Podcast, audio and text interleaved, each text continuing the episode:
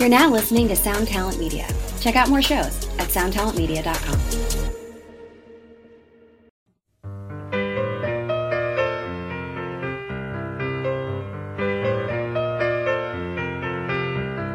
Falling in love was the last thing I had on my mind.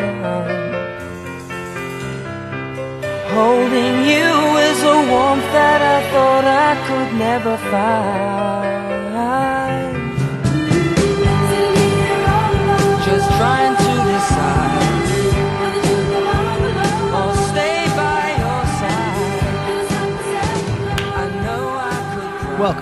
To Axe to Grind, the hardcore podcast. I'm one of your hosts, and my name is Patrick. I'm Bob. And I'm Tom. And our guest today, our esteemed guest, Hi, I'm Jeremy Bolm. Hey, Jeremy. Jeremy, Hello. Jeremy, who you may know from uh, such acts as Uh, Touche Amore, Hesitation Wounds, the Internet. I don't know. Yeah, that's good. That, that, that's good. Jeremy, how you doing? I'm good. I'm good. I'm I'm happy to be doing this. Uh, I've I've enjoyed the podcast for a long time, and um, I think I've been just just patiently waiting on the sidelines. Like, is one of is one of these guys who who I think are my friends going to invite me on this thing one of these years? Yo, honestly, it's uh, it is long overdue. It's our fault. We don't do guests a lot, um, mostly because up until this week, Axe Grind milestone, we crossed over a million streams, but never had a scheduled weekly recording. So uh, we are we are trying to have a scheduled weekly recording. We'll see how that works. And congratulations on that milestone. That's huge. Thank you. Yeah, it's kind of crazy. We don't understand, but that's cool. Um, Yeah, I mean, Pat was like, "You guys have to get your shit together. You and Bob screwing around, never available. We gotta, you know." Then he came That- up with the Google Calendar. It was, it's, I this really- is sar- this is sarcasm, Jeremy. yeah. I- what, you know, what you I'm getting sure hit with? Jeremy knew. you know, So- I'm curious though. Oh, I, I got to ask though. So, uh, one, because you've been doing this podcast long before the pandemic, obviously much longer before the pandemic. Yep. Did you, when you looked at your your numbers, if it's not too inside baseball to ask, did you see the dip and then see it come back up, or how did you how did you notice that? Because obviously people's uh, ability to listen changed a lot. People used to listen in their car on the way to work. Now people don't got Yeah. jobs. Like, did you notice anything like that? we we noticed it we we did notice it it Yeah. wasn't tremendous for us because we also kind of like oddly picked up some new listeners around then but we saw it on a like on a daily level but not so much in a weekly or monthly level and Okay. it, it's a weird thing because here we'll get super inside baseball when the pandemic started one of the things that we collectively did was like yo this is awful um, what are we going to do? How do we deal with this? So we ended up just putting out a bunch more content. And we've had the best months ever since the pandemic started.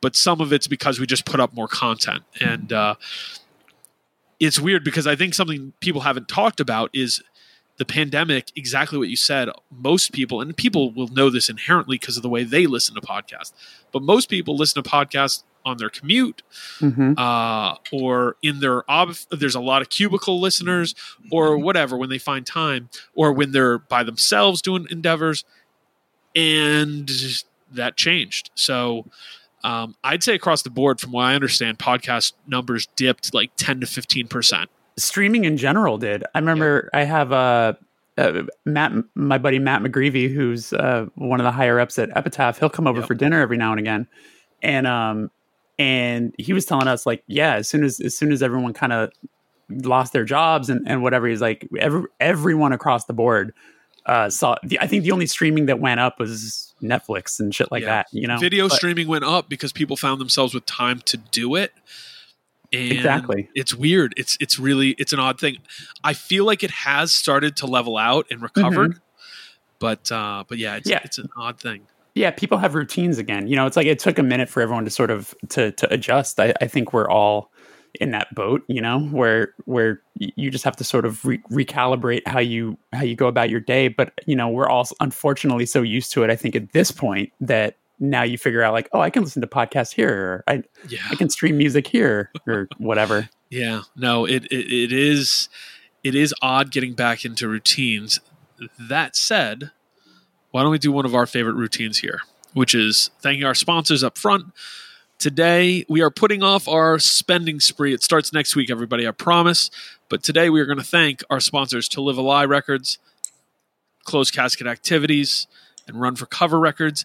We are going to go spend a little bit of time with some old friends, some close friends, our buddies at Deathwish Inc. Um, Deathwish Inc., great label, a lot of friendly faces.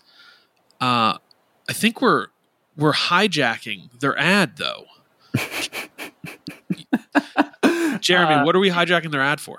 Well, it's hijacking in a way. Uh, so I do a label called Secret Voice, which is a subsidiary of Deathwish. So what that means is uh, they allow me the opportunity to say, "Hey, I really like this band. I really believe in this band." And instead of me just giving them to you, Deathwish, can I just have my name on it and you still do all the work?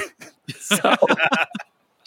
so it's it's it's been really really great and i've and i've been lucky enough to been doing this label now since i think i started it in 2012 which with the band single mothers Yep, that which sounds right. Yeah. which was a situation of um, I had there was a few bands that I had sent to Deathwish, and I said, "This band is these bands are great. You should work with them." Yeah. And um, some of those include Loma Prieta, Birds in Row, uh, bands like that. And it got to a point where you know I Touche had done a, a Canadian tour. Um, I think that uh, the people that have been in bands and, and can can relate to this. Where if you're on tour, uh, no disrespect to the local bands, but sometimes you don't catch the local band set. Sometimes you're out eating. Sometimes you're setting up the merch. Sometimes you're running around. Uh, we happened to play a show in uh, in Ontario. I, f- I think it was in Hamilton or something, and um, band band was open. Band was playing, and it was Single Mothers, and it just completely knocked me on my on my ass. And I had a great conversation with the singer Drew. Gave me his demo, kept in contact. So basically, I reconnected with them, and then I was I they gave me their newer demo and I was so in love with it. And I brought it to Trey at Deathwish and I said, Trey, can I put this out? Like, how do you feel about me starting a label and just, you know, like letting me be a part of this? Cause I, Right. I, I, I'm so connect. I love this band so much and I believe in this so much that I, I want to be a part of this. And he was like, "Ah, I'm going to have to talk to Jake. Give me a second. And then liter- literally, literally walked in the room and was like, Hey, Jake, how do you feel about Jeremy starting a label? And I just hear Jake very from the back, very far away, just go, I don't give a shit. It's fine. Like- so, How all great ideas start. I don't give a shit. It's fine. Yeah. yeah. So, uh, so that's where I started. And, uh, and, you know, I've been doing it for, for so long now, but I haven't to be, I mean, to be completely transparent, I haven't put out a ton of stuff like this, this Soul Glo record that, uh, I announced this week is only number 17. And there's like five of those releases are like poetry books. I did one with our, with our friend Pat Kindlon here. That was the Oh, last yeah. release. So, you know, I, I don't, I haven't put any LPs out for bands. The only LP I've done is the Saetia collection, which was a discography for them, and that was huge for me because if you're if you know anything about Touche, you know that we're he- heavily influenced by a lot of that early screamo stuff, the Saetia, Saetia, Orchid, Page Ninety Nine, all those sorts of bands. So getting to do that Saetia discography was like. You know, if you find if you find yourself getting into the screamo genre, Saetia's like the Metallica of the genre. You know, it's like Mm. It's like the entry point, you know? It's like Okay. the, the top three are like Saetia, Page 99, Orchid, which could be like the Metallica, Megadeth, Slayer of, of What do we call them? What? So it's the uh, what's the uh, the the metal version? It's the metal. Uh, it's like the Sleepy Time Trio? No, sorry. Uh, uh, sorry. what is the metal version? It's uh, for The Big Four. the big, The the Big big, Four. four. The big right. four. so that's what right. what would be the yeah the, fourth? Um, well, yeah. What would be the fourth? Uh, I mean, I would I would probably say you and I or Neil Perry, one of Oh, those you're- That's interesting. All right, the the Screamy Four episode, Jeremy. I we want to do it because we want to do that and then the next four. So uh, so we're gonna book you again, reserve some time again with you to go Oh, through I love that. But Yeah, um, yeah, yeah. But Yeah. let's talk about Soul Glo because I think we all have some questions about Secret Voice too before we dive into the more randomness of this yeah yeah episode. yeah yeah so so, uh so soul glo record uh it's called it's a ep it's a 12 inch ep uh it's it's got a screened b-side um we didn't go etched because i'm a vinyl nerd uh i bob tom vinyl nerds i know tom i know Yeah, pat I isn't. am. Yeah, yeah, yeah. okay Pat doesn't own anything. Uh, yeah, I know. He has a backpack and he judges everybody for, for owning anything. I'm the Marie Kondo of uh, hardcore. It's, it's a fact. So- But but uh, can we all just be honest with each other and say that that etched records often bowl and like that you know like they come maybe a little bold and they never really quite look as cool as we think they're going to look like. I, don't- I don't know if I'm alone in that. What do you No, I guys can think? agree with that. the, the etched part uh ne- not looking necessarily that cool it's really hard to anticipate like you can't yes. uh, the normal person can't picture a negative to begin with but then even if you try it's black on black so it, it's very very difficult to like anything you see in your mind that looks cool does not guarantee that it'll look cool etched at all 100%. So like Yeah. after dealing with that or like seeing it enough times I was like let's just screen it. So so to people making records out there just do a silk screen B-side. It's going to pop more, it's going to look way cooler. So uh that's how this thing is going to look. Um EP is called Songs to Yeet at the Sun. Uh it's unbelievably sick. It's the, one of the most abrasive records that I've heard in a really long time. It's mixed by Jack Shirley, who's a member Yeah. of Comadre, who's done Deafheaven and Gouge Away and all these great bands. Um, and it's also uh, got just like square in the middle of it a really, really, really good hip hop song. So it's got just a lot of different wild energy in it. And um, I haven't been this excited about a band in a really long time. And I know it's easy for the guy from the label to be saying that, but I, I truly, truly believe in it. And I'm so excited to be putting it out. No, I mean, we we can dive on that, but like, I think it's a misnomer. I, I think that hearing someone who actually like is invested in the band and excited about it, like you can tell the difference between someone who's like, yes, and here's here's our next slate of records, but like we're in the fortunate position that we work with labels in this world who are all super passionate and we get to hear from them too. Like I, I gotta say like one of the coolest things about us doing this podcast is that we get to hear from people who really give a shit about what they're doing and what they're working on and that's kind of across the board. So so like if you think i'm talking about you i am because that's like it's it's been real inspiring. And jeremy you're certainly somebody who who i feel like that. Um, so we're telling you this isn't an ask this is a tell. Um, we're telling you please go to deathwishinc.com you're going to click on the secret voice or soul glo. I think it might even be in the new product section very easy to get to. You're going to click on soul glo songs to yeet at the sun. Pick your variant. A couple are already sold out so get there quick. Tom you're going to enter a promo code. What is that promo code? Axe to grind. patrick what do you have to do with it? Spell it out. Get that discount. Same code, discount on the other sites. Order their stuff. We love everybody. Jeremy, Yeah. Se- Secret Voice has been around since 2012. You've only done about, I guess this is 17 records or 17 releases, but that includes poetry books, etc. What is it that makes you decide, hey, this is something I need to work on? Um, I think you know I'm I'm lucky to be in a position to where uh, traveling the country gives me the opportunity to meet and become friends with cool bands or be tour with cool bands, whatever. Like I mean, the third release is a Drug Church seven inch, you know, um, and that I mean, was you can't win everything, but you know, and that was a situation where uh, Pat asked me to sing on that first No Sleep seven inch, and I remember just being so blown away by how cool the band is. And this isn't me blowing smoke. I, you Yeah, know, yeah, yeah. I, I think the the music the music is just as cool in that band as uh, as the lyrics and everything else. But like, absolutely. um, I just was so excited about it. So, you know, I approached Pat. I was like, hey, can I do a seven inch? And, you know, he sure. And then the cover of it was a photo I took on my iPhone and sent to Pat. it's like, sure. Why not? We're just a deflated, uh, a deflated, a deflated, uh, one of those air dancers, like for like an advertisement. Oh yeah, thing. the, the the air yeah the air air dancer is the correct term. I think that's the scientific name for it. Yeah. yeah. And it's, and I just drove past the gas station and one was like half deflated and it just looked like it was dead on the ground. so I just sent it to Pat. I was like, "What do you think?" And he's like, "That'll work." And then sent me what was I forget what the text actually says. It says something like, "Your life is an air dancer deflated in Bakersfield." I, yeah, which is about as bleak as it gets.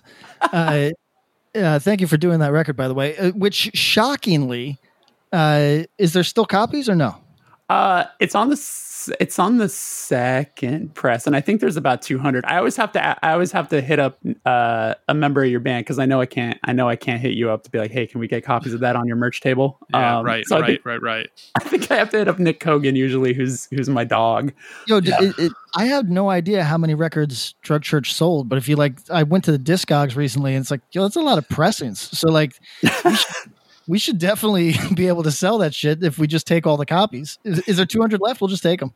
Yeah, please. Yeah, There's also I'll- copies available to order, so uh, consider that because we don't know when when you'll be taking them and putting them uh, on your merch on a table. merch table. Right. Yeah, that's Correct. And Uh, Pat, your band is really big. I know you tend to forget that, but your band is super popular.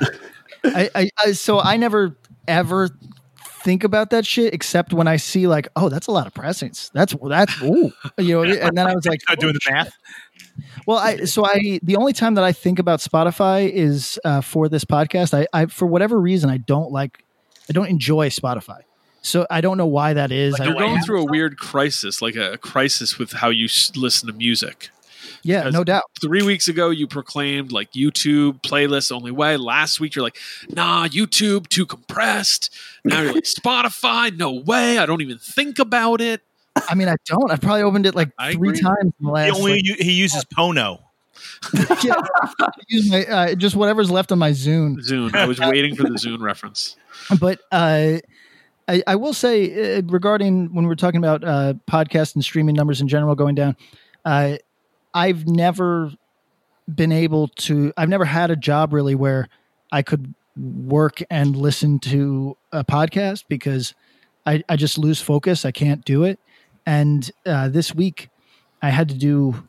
I, the people that do actual programming in our listenership are going to think I'm an idiot. I don't know what the, like. I had to do something in a markup language. I don't, you know, I don't know what the fuck. Do do do do do Yeah. do. Precisely. So I, I had to do some markup shit, and it uses a part of your brain like Excel, I guess, where you could be listening to anything, you know, what I mean, and still do it. And I gotta say, while I wouldn't want to make it my career, it was nice to be able to listen to something and do something that gets you paid. I'd never had that before, and it was cool. It All is, right. you know, it is honestly, it's the um, like what is it? It's the pacifier of the bullshit job. Um, Yeah, oh for sure. is being able to is being like honestly like I, I have to say like if you if you said Bob sorry about this but you have no responsibilities or commitment to family or anything else in your life but I'm going to move you to Australia and you're going to mow lawns 12 hours a day f- 5 days a week but you can just listen to whatever you want I'm Done. in I'm in I'm in What's it pay? I'm in. What's it pay? Yeah, like you get you as long as yeah, you know what? But twelve hours a day, I'm just sleeping. I'm chilling. That's cool. Um, do we have anything else to look forward to from Secret Voice in the upcoming? Like, do you want to spill any secrets, or do you have anything in mind, or not yet? Uh, I ha- you know, like I rarely, you know, like I was, like I was saying, I rarely put things out, and the reason is is because I I mentioned the only LP I've ever done is the Saetia thing, Saetia and their Collection, band has yeah. been broken up for fucking twenty years. So, um, I don't like to put out. I, I I would never feel good putting out a band's LP because that requires a level of attention and commitment and and and I just know that I can't give that much to my to, to the band. You know what I'm saying? Because I'm I'm constantly juggling touche and and all this other stuff. Sure. So I love doing EPs because it's like you're getting the band the attention that you want. You you're promoting the shit out of them, but you're also you know you're not ruining their life if it like doesn't doesn't hit the way you know like i look at eps as a great uh, introduction to a band for people you know what i'm sure, saying or, sure. or it's a gr- or it's a great segue Yep. in that band's career you know what i'm saying like yeah, it's uh, it's a moment, not a chapter. ab- perfectly said. Like I think Pat and I have even talked about that maybe before in our and throughout our friendship, where it's like you can be as weird and experimental as you want on seven inches because no one's going to hold that shit against you. You know, like Right. it might not work or it might be weird or you want to just maybe throw on a cover of a song you just happen to really like. Like it could not be that great and no one and people are probably still going to check out your next LP. Yeah. Yes, one hundred percent. It's it, it. Nobody holds it against you, and it's always somebody's favorite. An underrated underrated commentary here because Pat, you often rage against LPs. And I do think that idea, like Jeremy, what you're saying is so right, is that like note to the erstwhile labelier, like people trying to put out records, just know, like, if you put out a full length for a band, like, I'm not Start it up, saying, yeah, I'm not saying it's your responsibility, but like, you do have to take it sort of more serious than, hey, the record looks good, and here, here's the copies, cool, Right. you know. Uh, so since we've started this podcast, we've watched two very hype bands totally kill themselves with lackluster LPs that really I don't know if even a big label could have done a ton for them, but it it's a fact that every party involved has got to be hundred percent on an LP. Otherwise, you're somebody's doing it, somebody else a disservice for sure. Sure. For sure. Yes, absolutely. And I think and I think that that can become a, a product of nervousness of doing that. Like if if not everyone in the band is like so thrilled and excited about the LP you're about to put out, just take more time. Like Yeah. you you don't want to be like, no, there's four really good songs and the rest is filler. It's like, ugh. It's, Yeah. No need. it's not like no one's ever gonna want to flip to side B. You know, it's it's a it's a it's it's a tough thing. I you know, um, I've had this conversation with with with bands on on tour before, and I remember uh, we've uh, we've played with bands before, you know, opening tours or whatever, or or just festivals in general that I think are new, younger, great bands that uh, have I've actually heard bands say, and I know this has pr- been a topic on here before, but like the now we're just gonna put out a seven inch or two and probably just break up, start another band.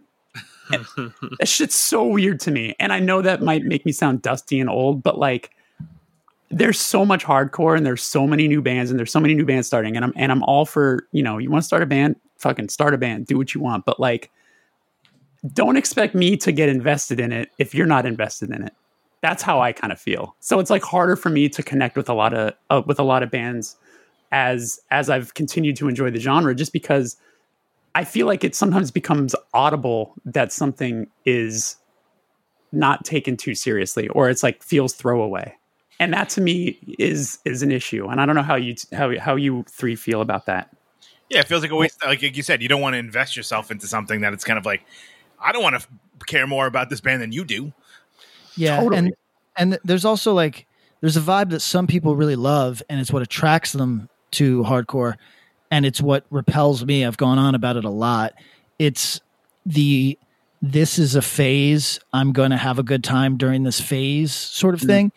It's I don't want to be the like bitter lifer because I'm not bitter. I quite like what I got going on, but like it's it is a big turnoff. Like, look, there's many good bands and there's many cool dudes who are having a good time playing music for the moment, and God bless them. But I never saw myself as a, a dude who was going to go like that. This was just a, a part of my like a, a section of my life. I thought it was a part of my life. Does that make any sense? It's not. Yeah. It's it's It's it- more it- long lasting if it's a part and not a sec. Like, yeah. yeah, and so are you talking about like genre exercises and or just kind of like band stuff in general?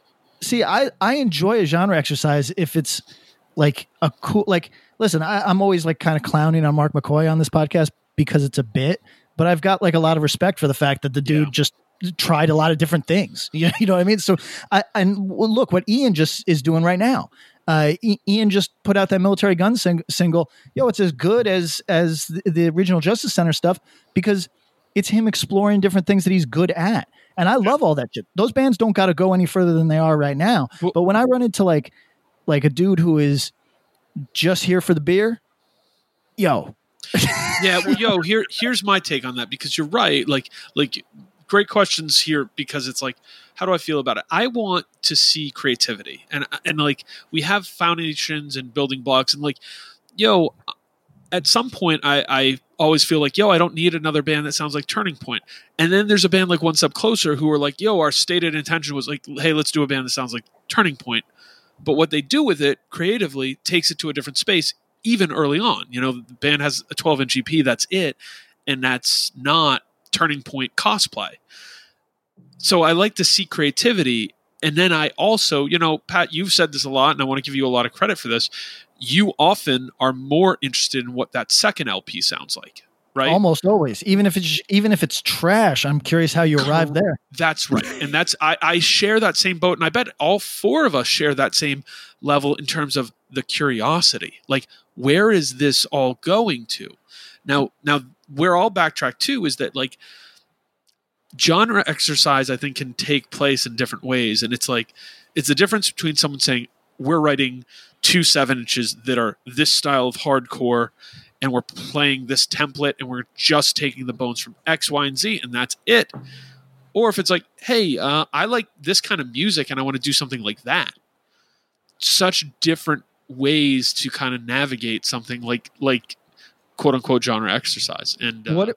Here's a question: What What if you finally found a diss word that rules? So now you feel like you have to do. Do like another discharge ban. Yeah. I mean, I think you can go for it. Okay. Because I found I found a legitimately cool diss word that I did not ex- know existed, and then I was like, oh, I gotta, I probably gotta You're use right to that name now.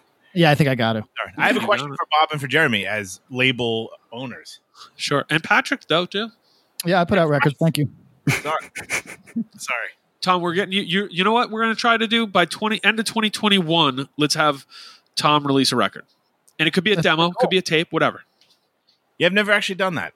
I think you would have fun with it. I think you actually would Yeah. love it and be good Oh, I at think I would. I think it would be too addicting, and I'd be in trouble. We- maybe we'll do it like, hey, here's the pool of money you can use for that. That's it. You know? I think that would work better for me because I got school loans, and um, yeah. yeah. I'm not trying Okay, to get maybe maybe you get to run Axe to Grind records, and we just have a, a an allotted budget. Okay.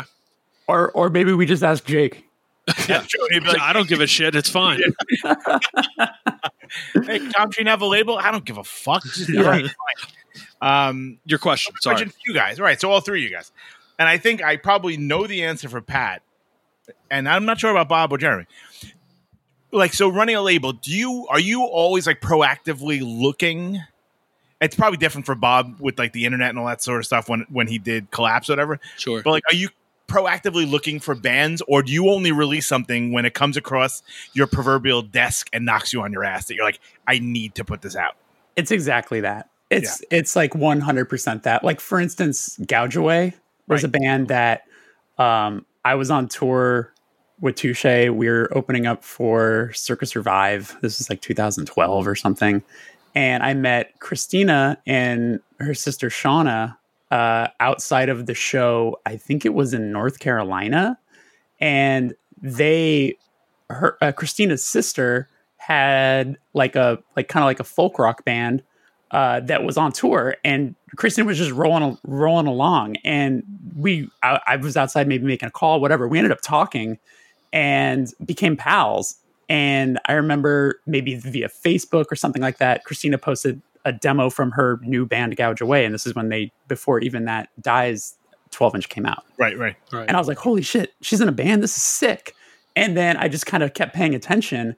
And um, then it just kind of like the Dies 12 inch came out, and I was like, this band is so fucking cool. And I always really, really liked Christina. Like, I just thought she was a cool person. Absolutely. So, so then it was like, oh, well, this makes sense. So then I, I, uh, I bugged them if I could do the seven inch for them, and and it worked out, and it was super cool. And it that's kind of the way things have always done. Like I did a Danger seven inch because I've known those guys because they're from LA for Yep. ever and ever. You know, they've been a band since like 2002 or some shit. Right, right. Um, and uh, I mean, yeah, it's like uh, I don't know if it's officially going to happen, but I, I feel like there's no, it's not going to be like a, it's not going to matter really. Uh, but I, I'll throw it out there. Like I might be doing a cassette, a cassette version, just because I want to be a part of it of a new spiritual cramp thing that's going to come out. Oh, Because nice. That's cool. Yeah. That band is fucking awesome, and I and they excite me. You know. Uh, so uh, I mean, I, I Bingham is probably a friend of the podcast. Uh, I know he's a friend of, of Pat's for sure, but like you know, I catch up with him, and he was like, "Yeah, we got this new seven inch." He sent me the songs, and I was like, "I was like, who's putting this out?" And he's like, "Uh, so and so," and I was like, Sure. "All right, can I do the cassette?" And he was like, "Shit, why not?" so Nice. so it's you know it's just it's I, it's me i believe in that band i love that band and for me it's like i just that's something i'd like to do i mean we'll see if it happens but i don't feel bad talking about it because it just makes some, someone maybe listen to spiritual cramp you know Yeah, it's true. That's true. Um, for me, Tom, it's uh, yeah, it was. It was never totally looking for something. It was usually Uh, some of it was relationship. A lot of it was like if I heard something, I was like, "Oh shit!" Like it really is like impression based. I think uh, Mother of Mercy is a good example because I heard it. You know, a trip out on this because of the timeline, but I think I heard it. I knew Bob because I had book let down um, in 2005 in California, and like you know, it kind of stayed in touch. But he he dropped this Mother of Mercy demo. I'm like, yo, this is awesome, and he just goes, yo, you should just put yo, you should put it out, and I'm like, okay, and that was it. um, and uh, you know, there's other things where if you see a band live, especially, you know, um, this band Mugre, who was from Orange County, LA, IE, who I did a seven inch for live. I saw them; they were somebody I knew, and I booked them on a show, and I was like, oh, they're interesting. I saw them live, and they just were awesome, awesome, awesome, awesome. And I was like, I got to put out a record for them, and they ended up doing another record with Lengua Armada after me. Um, so you know, uh, it's it's usually getting an impression. I was never totally seeking stuff other than like, oh, I, the way you seek out new music, and it's like, wait, nobody's putting a record out for this. That's criminal. Someone has to. Someone has to do something about this, and then you raise your own hand. You know, Sure. Okay. Bob, do you do you ever when you when you go to start working with a band, um, did you do you find yourself going into it with longevity in mind? Like, oh, I'm going to work with this band and I want to I want to put out all their records, or do you have a very like, oh, I'll just do this one thing and it'll be cool. Yeah, no, um it it was different for different bands and it was sort of like no, it was never totally longevity. It was also it was always kind of like especially when I was putting out records at the highest peak, um I was doing it with a few different things. It was sort of just like let me see if I can help them move along to the next step. And there were bands that I ended up doing like two seven inches and an LP for, you know, because I was I, I just ended up being the home, and then I ended up doing stuff for the other projects, etc. But it was usually kind of like what's best for the band. And I actually had a conversation with uh, with a buddy of mine, Joe Steinhardt, who does Don Giovanni records, very different kind of label than than Mhm. what I've done. But he he had the same kind of opinion of like, yo, you, you kind of just want what's best for the band, you know? And sometimes that's working with you. And like at no point, to be very honest, did I feel like I was going to be able to be like next level. Let me get everything right for this, even on the fullings that I did. And some of the fullings I did ended up doing pretty well, but uh, but it was like almost like, wow, how'd that work out? Okay, cool. You know, Right. Right. Yeah. Yeah. uh, That that. What about totally you? sense. I mean, yeah, I, I never go into it with longevity. I'm I'm Right. going into it, uh, and I swear to God, I'm not trying to sound like I'm fucking a lifesaver or savior complex or anything like that. Like I'm just, I I'm doing this purely out of excitement for the band, and then my goal is to do whatever I can to move them to the next thing. Yeah. You know. Yeah. So that's that's how I've kind of operated it. You know, like as soon as the the gouge away thing, like I remember we we took gouge away on tour a few times, but when we played Philly at the at the church, uh, Tre came out. I was like, Tre, watch them, like like watch this set, and then Deathwish ended up putting out the LP. You know, Yeah. it was just like I know I don't have the capability to do their next LP properly with the amount of you know like publicity and whatever all those market marketing and all that stuff. Like I don't Yeah. have it. You know, I'm just I'm just a dude with a fucking iPhone. So I just I I care and I'm just trying to push it to the next thing. And and Deathwish, you know, killed it. They did a great job. that's absolutely right. Patrick, what about you? When you hear a band, it's it's almost never seeking it out. Is that right? Yeah, never seeking it out. I, uh, I, Not on like like Bandcamp, just like scrolling like the hardcore or like moshcore uh, hashtag or anything. no, but I, I would love to. To be honest, I, I uh, it's one of those tough things that I'm sure a lot of our listeners relate to, where I should not spend a lot of money. Yep. I so the the career that I'm that I work in, there's no um there's no pension. And I was hoping you were gonna be like, "Yo, there's no cap. There's no cap on this."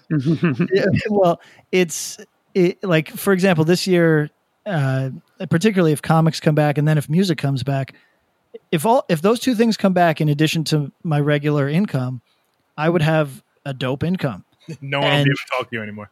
And yeah, oh no, please, uh, be a total Don't look dickhead. me in the face. Big Papa K is uh, is just uh, renting yachts for the weekend. As- so, but the problem is that like, unless I want to, uh, you know, it's the frozen on a park bench thing that I'm always talking about. Like, Oh, it, it, it's it's that's not how you want to go out. So, I I personally would love to. Uh, th- I mean, there's also this other problem that I love touring, which is not necessary, or I love being in bands. I should say touring is just a part of it. But I, but I you know, it's that tough thing where it's like if I had a straight job, I might be putting out records a lot.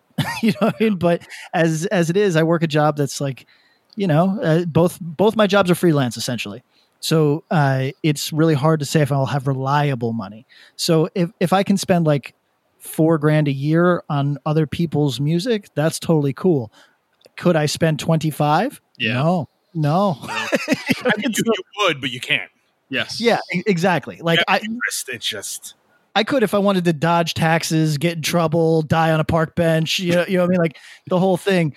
Uh, but it, it uh, so do I think about it? I think about it a lot. Actually, I'd, I'd love to put out other people's records. There's a couple release formats, and I don't mean um, I don't mean mediums. I, I mean like t- ways to release uh, uh, vinyl that I'd really love to experiment with. I'd I'd love to give them a shot to see if there's if they're viable uh, w- ways to sell through a pressing. And th- there's a lot of things I'd, I'd love to try but it, it's uh as jeremy said it's really hard when you're playing with people's hard work. Really hard.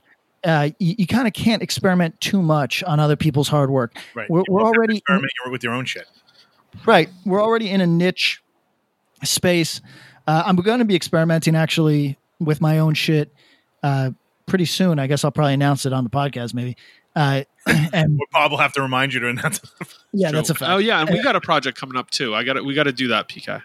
so uh but but uh i, I i'm going to experiment with um kind of uh incentivizing collectors outside of just vi- whatever i've got like a lot of thoughts on these things but uh it, it's it's tough when you're when you're talking to, you know Is it tough tough. when you spend too freely but you hate work?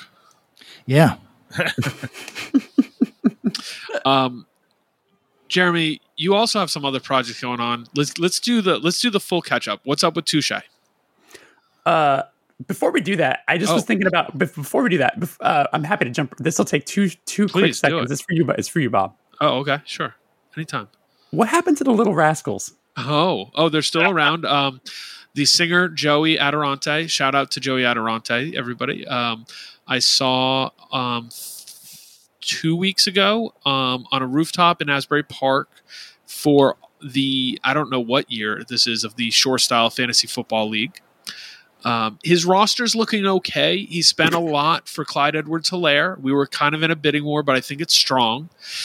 Uh, the rest of his team is good. We've we've got a matchup this weekend. I'm nervous, but um, I have some waiver wire pickups. Uh, the rest of the Little Rascals, um, they recorded a second seven inch after their debut EP Wig Out at Aces that was not great. Um, Okay, that I think is I actually think is lost to the sands of time. Like no one nobody knows where the recording is or if anyone even has it. It's from like 2005 or 6. Maybe maybe yeah, probably not later than 2005. And it was good but not great and uh, it was kind of before the cassette boom and we're like do we do this as another seven inch? And I'm like, guys, I don't think this is putting your best foot forward. Um, so we held off on it, it's a tough conversation to have, isn't it? uh, especially with 16 year olds. But they were Yeah. they were pretty easy about it because they put out a seven inch when they were 14. Yeah, I Um, mean, yeah, I, there. It's funny. It's like, uh, you know, I feel like it. I mean, Title Fight was pretty young when they when they Yes, obviously were. started started started popping up, and I was like, the Little Rascals kind of predated uh, Title Yeah, Fight They did. as, as as the young the young band. Like they were young, and I remember that was kind of you know, for lack of a better term, like the gimmick of the seven inch, where it's like Yeah. these are children putting this out, and I Right, remember well, I bought it yeah, based on that. and it, well, because it was just like, yo, they were. Su- I mean, Tom and Pat, you probably don't know, or maybe you know a little bit, but like these were kids from Brick who were literally in middle school, who had a hardcore band, who was Yep. competent enough. You know what I mean? Um, right, right. and like the photos from the seven inch are from them playing like backyard parties uh, because like that's what they show did. photos. Yeah, yeah. Well, they, they were they were doing shows in backyards, like just with like them and like their friends, their other friends' bands and stuff. Um, but uh, so let's see what happened. The guitar player, I, I don't. Uh, Eric um, and his brother. Well, Zara, Zach had a brother named Eric. Zach still goes to shows sometimes. Um, Asa not only still goes to shows, but he was in the band Blind Justice, who did Oh, a wow. LPs. Yeah, he he's, Yeah. he was in that band from the start. He started that band uh, when he grew up. Um, the the fun fact about Asa is that he his older cousin uh, was one of the first guys I got into punk and hardcore with, uh, Blaze, and he was the singer of a band called Blind Society, who was a spiky punk band Okay. uh, who did extensive touring. And I know there's at least two people listening to this podcast who are just exploding hearing about Blind Society. But uh, yeah, those dudes were awesome. All still kind of sort of around, but uh, Joey, I still I still see once or twice a year. Um, I'm not sure if I'm going to do his his weekly football picks pool, but uh, I'll I'll let everyone know. I was I was just imagining like uh, I, I forget which movie ending. It might be both, whether it's like Stand by Me or The Sandlot, where it like goes through each one of them and like what their Oh, life is like now. it's like Right. it's like a oh frame with like with with uh, stuff on the bottom, like yeah. he's now a blah blah. blah. Yeah. Yeah, Yeah, we it- should do that. Um, yeah, went on to starting a a, a multi million dollar corporation and you know made well in stocks and No, you know what? The best thing I can say is that all those kids are like happy and energetic and kind of doing their own thing from what I know. And like it's pretty cool. Um and and like their whole crew, like there's still a few dudes from their their group of friends who I talk to and see regularly. So it's uh it's pretty cool. Good good group of guys. Another fun fact about that seven inch is the cover art was drawn by the singer of the band Street Trash from Okay. LA.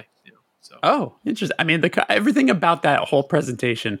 Um, I'm now going to talk like I'm running this podcast. Listeners, Please. go check out that seven inch. It's it's pretty interesting because it's it's clearly children, and the presentation looks like it's made by kids. So it's it's cool. it was intentional. Um, Yeah. and uh, yeah, so it is. It is really fun. Um, Yeah. Out Bob. yeah, yeah. Collapse Records, of course.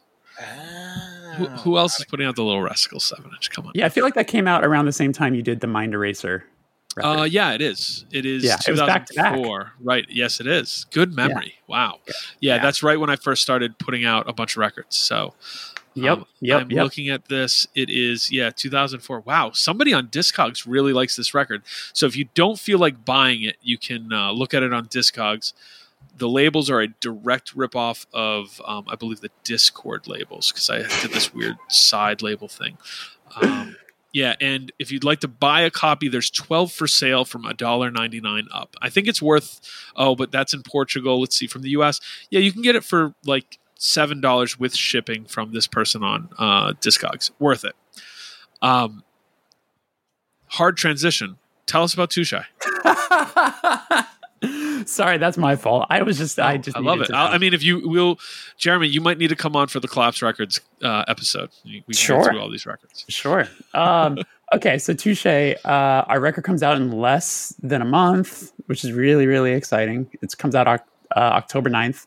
It's called Lament, and it's uh, yeah, it's it was produced by Ross Robinson, um, the man who did uh, everything from the first Korn record to set first and Korn, first and second Korn records. He did the first Limp Bizkit record. He did Roots from Sepultura. He did uh, first two Slipknot records. And then in the 2000s, he sort of shifted and did uh, those first two Glassjaw records. And then he did At the Drive-In Relationship of Command, did Blood Brothers Burn Piano Island up until in the mid 2000s. Then he did a Cure record. He did the self-titled Cure record, which I actually really, really like. Yeah, wow.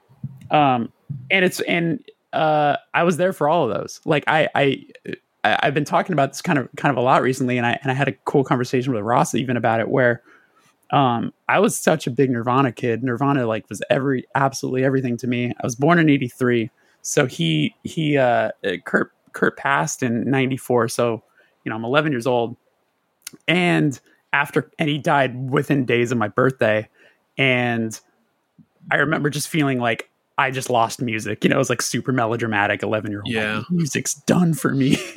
and, and and then it was like months later, all of a sudden on a music video channel, I saw the Korn video for Blind, and that introduced me to aggressive music, and I bought the cassette. And so like, and then they had a VHS that had an interview with Ross Robinson. So in '94, I remember seeing this interview with Ross Robinson and being like, "Well, this guy is."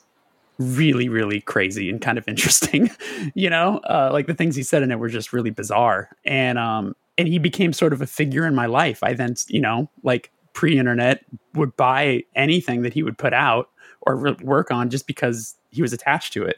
So like up through there and then i find hardcore and then i you know i, I like last john and Death Drive and all these records. So like i'm there for all of those up into the cure record. So like I got to tell him like you were a part of my musical journey of like aggressive music to like punk and indie and all this sort of stuff and then ended up doing a record with him which was just very very very surreal you know So, uh, Jeremy, some of our listeners, as you might imagine, are young, uh, and since the death of the liner notes, uh, following producers is not really a thing in guitar music anymore. I don't think.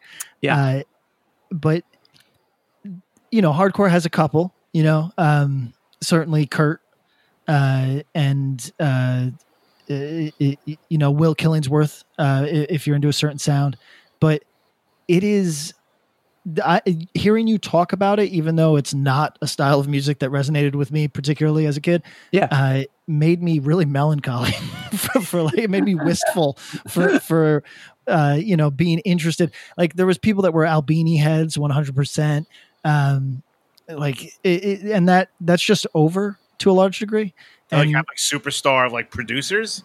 not not superstar producers necessarily, but like the ones that you follow. Like they're they don't necessarily got to be the biggest. Robinson's obviously big as fuck, but like I'm saying, like like Kurt Ballou is is, is not he's not he's not a superstar, but certainly there are people in our world who bought every record he ever engineered. You know, or at least checked out and Yep. and uh, and definitely when kurt got attached to a project that you go whoa like kurt for instance did the second to or the last joyce manor record that's Yeah. interesting to me you know absolutely Yeah, yeah. um, uh, I but miss that. yeah i feel like I, I feel like when it comes to this kind of thing the only other producer that comes to mind would be like rick rubin where you're like oh like if rick like that's a name that can be attached to uh larger scale acts you know like they obviously did slayer but he also did beastie boys and danzig and, and all that and system of a down and, and all that Well, sort of stuff Uh, oh, hold on. I, I'm going to interrupt and say that I'm confident that uh, I know the people that work for you, and I don't think they would ever suggest these things, but there are people who might have. There's your proximity to Los Angeles. There's a couple pretty corny producers who touch a lot of people's records, even adjacent to what we do right now. And uh, obviously by the way i'm talking about them they don't work for me but i think they might be the thing they might be remembered in a few years because like when i was talking about people not following people not following uh, producers anymore there's there's like two dudes that straight up get suggested to every aggressive band like every, every aggressive band because they write hits they're like dudes that'll come in and like add big choruses to your shit and add okay so everybody this is a hardcore podcast. This isn't a thing that's going to come up terribly often, but uh, radio is still massive. We just don't know it. oh, Uh, oh yeah And and if you can land as a heavy band in the uh, say active rock market, uh, That's you ba- you yeah you've basically lined up a career for yourself.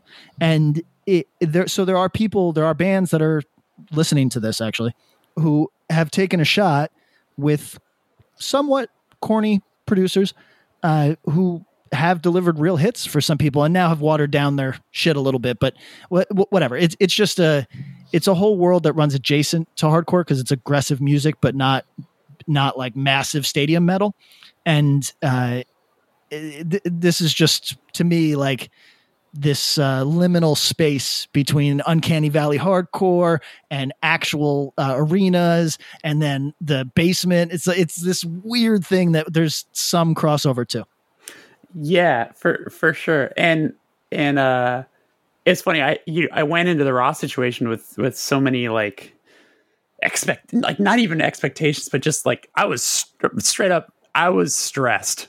like like I, uh, Tom. I, I mean, I don't know. I don't know. The man has folklore, is what I'm saying. Oh, of course, yeah, for sure. He's And like, he- he's known for being kind of like difficult, right? On vocalists, particularly. yeah like uh it would be if you were to look at a lot of the things that happen with a lot of his records it's like it's like you would like like like he's going to either get the drummer kicked out or replaced and he's going to make the singer cry. Those are the things that are going to happen you know? And and so like when we were figuring out if we were going to do this elliot uh, my drummer he's like he's like yeah i'll probably get choked out but it'll be cool whatever. You're um, gonna get the guy from Amen to play for us or something, but right yeah. Wow wow you just really brought it there tom. Casey chaos. Um so so uh but let me uh, you know this isn't me this isn't me being his pr guy. I'll, I'll i can say from absolute from the the core of my being that um he is the most passionate in a great positive way person that i've ever dealt with. Like he's so intense to be around because he's never not on a 10 like he's so enthusiastic and he's everyone in the room's biggest fan and he's never negative. He and anytime you feel like you might be stumped on something like you're not quite sure he'll give you a hundred different reasons why it might be cool and then he'll also say but it's your band so i believe you. Whatever you think the right thing to do is. Kind of a thing.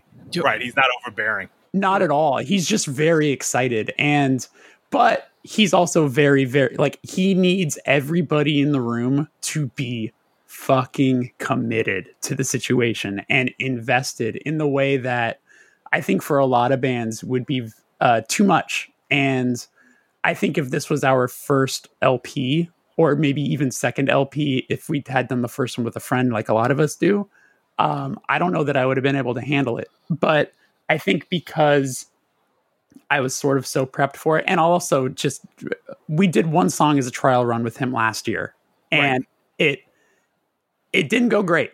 He, we actually had a pretty he and I had a pretty contentious time together, and I was really worried that that I uh, upset him and I didn't play ball and all this sort of stuff. But then when I reflected on it, it was like, no, I was just so it was so much a level of fear in me that I I just pushed back really hard.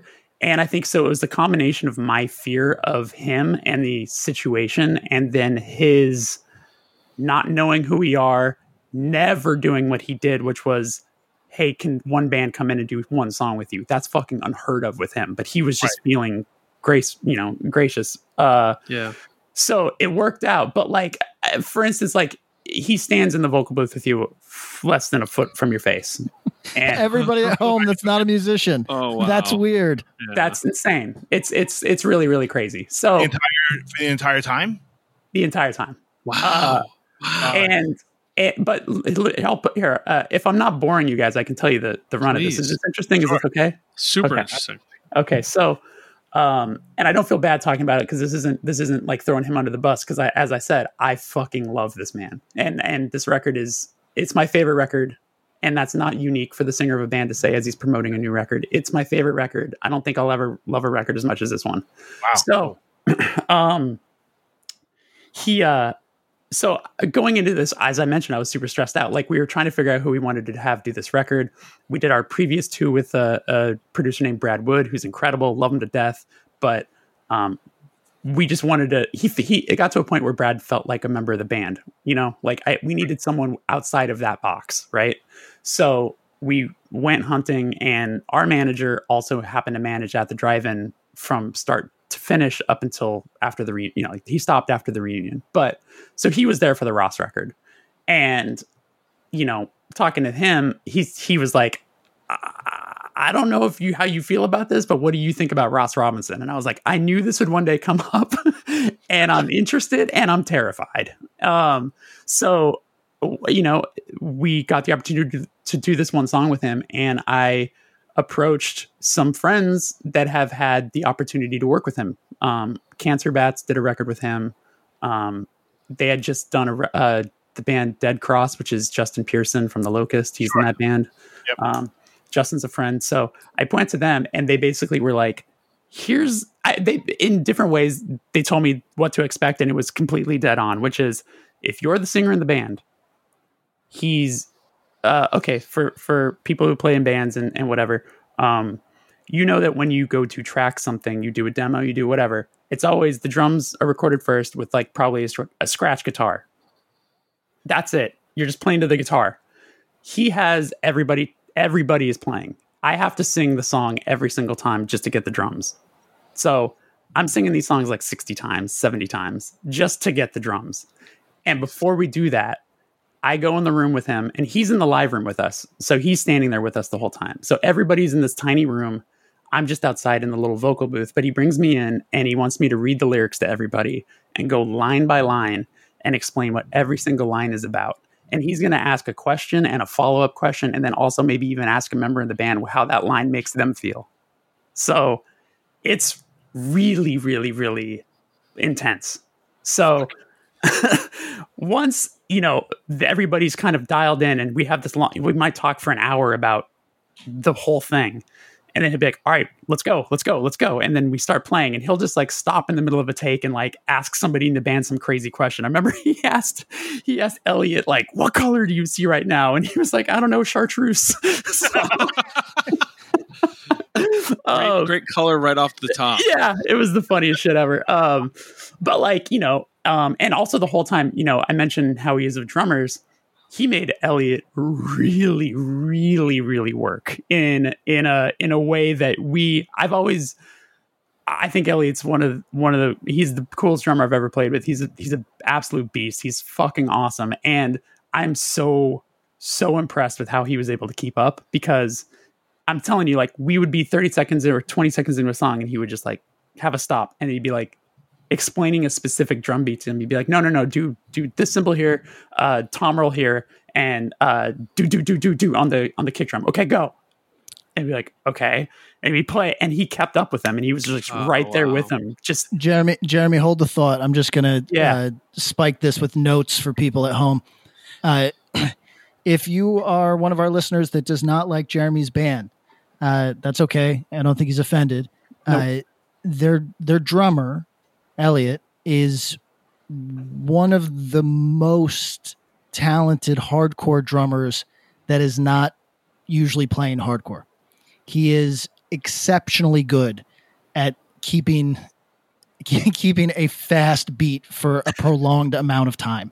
He is really good hardcore drummer, Excellent job. usually not playing hardcore. Well, well, and and like just again to reiterate for people who've never been in a studio, hearing someone say, "Okay, you're going to do this, this, this, this, this," to a drummer, I'm, I, that- for the- that's as weird as the "I'm standing Yeah. a foot away from you in the sound booth." You know, Right. I mean, for true. people who've never recorded. Usually, when you record vocals, all your friends are in another room with a glass a glass Yes. window. They can watch you, and they're laughing at you. right, also true. Yeah, or just not there. Yeah, yeah, not giving a fuck or being like the the first line you let out that you, you sound like a wounded duck. They all laugh at you. Yep. Yeah. Yeah. Never also- mind reading the lyrics to everyone and being like, "Here's what I thought." I, I, I yeah. Now It- you know why Jonathan Davis cried. Yeah, no, straight up. So, uh, so you know, um, also, I, I need to say, we went into this record, you know, like we all, like anyone would should, like we went into it with the songs written. You know, they were like ninety five percent done. We they were open to suggestion, but we knew that Ross was going to rearrange things or whatever.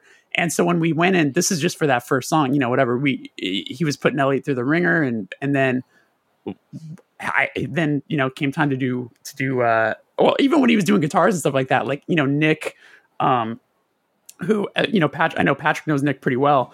Uh he's he's a very put together person. He's a very um uh he's he's not the guy who's the he's not running around being the life of the party. He's a very serious person and he's sitting down and he's and he's got his pedals in front of him and he's working really hard and he's like tracking. And at one point Ross just starts like like shoving into him and like pushing, like hitting him with a pen and being like, "What are you doing? Fuck up, have fun." Like you're, you, what, what are you like? Yeah. Like just trying to get him out of his zone and like, ri- ri- you know, riled up. I wasn't there for this, but this is one of my favorite things. Is Clayton was tracking other guitar players playing guitar. And and Ross just like grabs the headstock and gets in his face and says, "Tell me a secret right now." Fuck. Which Wow. just is fucking insane. Um, but so I gotta John say Martin though, to you. yeah, I got I gotta say like those were all really extreme circumstances. But like once we got in the studio with him to full on do the record, he was way more dialed back. I feel like I feel like a part of him, whether he maybe admit to it or not, was like. I gotta ham it up. I got two days with these guys. I gotta make an impression or something. Wow. I don't know. Was, he was like a sign up. And he was trying that? to break you guys. Was he trying to like break you? And then since you guys made it through, it was like boot camp. may I, you know i don't because the thing is like he you know i, I don't want to speak for the man but I, i'm pretty sure he, he wanted to do the record. So he was definitely I, I don't think it was insincere by any means but but i do think that maybe there was a little bit of the element of like if these guys are going to do a record with me i have to know that they're willing to play ball you know which i can get which i can understand. So then when it came time for me to do vocals i was you know really stressed out and he's standing a foot away from me and then um I what really happened was, you know, he says he was like, I, I explained to him what this a song called Deflector, and it ended up on the record. It's on the record too. And he's, you know, when we're in the room, I, I say to him, you know, I'm like Ross, I know we don't know each other, but um, just so you know, our entire last album is about my mom passing, and this record is not about that. This is me moving on from that. This is me, my life since that record, and that's pretty much a big theme of the album. It's about how my life is since recording that record in terms of how the audience has reacted to me and all these different things. And also the appreciation for the people in my life that have been there for me and were there for me through all that stuff. It's a lot it tackles a lot of that stuff. So i'm explaining that to him. And i say i could write five more records about the loss of my mom but i don't want to do that and i know our listeners don't want that. So i this is me moving on. And he was like i understand was like, because I can't write any more about it. He's like, I understand. And then we get in the vocal booth, and the first thing out of his mouth is, So where's your mom right now? Oh, Jesus, dog. And I was like, and that's when I was like, we're not going to do this. And, and, uh, and we, we no joke, we stood in that vocal booth together for two hours. And I think I did three takes in that two hours Holy fuck. because the rest of the time we were just going back and forth. Wow. And and it was an important conversation to have. And what was really gnarly is there's a there's a um there's an engineer in the mixing room with a hot mic just listening to us talk. And it's and also our manager's in there and our bass player Tyler is in there. So everyone's hearing our conversation. And you know that was a little hard too because I'm like I, we're doing this for an audience. You know what I'm saying? Like we're we're Yeah. hashing it out. And um, you know, it, it- there was a point when he was like, you know, he, he told me he's like, I think you're projecting onto me, and like I was like, I was like, no, I'm just, ah, you know, it was like really. And he's like, do you want to cuss me out? Like talk shit to me, say whatever you want to me. I don't give a fuck. And I like put my hand on his shoulder, and I'm like, Ross, I respect you. I, it's not that. Like I, I'm, I, I just need you to trust that I believe everything that I'm saying. Like you know, it got Yeah. it, it got really really heated and really intense but never like in like an insulting way just in a really really high peak emotion sort of way right so also in the back of my mind i'm stressing out thinking this guy fucking hates me like this guy is is upset that i'm not doing what he wants me to do you know because i'm uncomfortable and whatever and there's even a line in the song where i say i'm not comfortable i rarely am and he was like why are you smiling when you're talking when i'm when you're talking to me and i pointed to the lyric sheet i'm like that's fucking why and Yeah. um, so then I do a take, and in the middle of that take, he just hugs me from the back and starts swinging me around.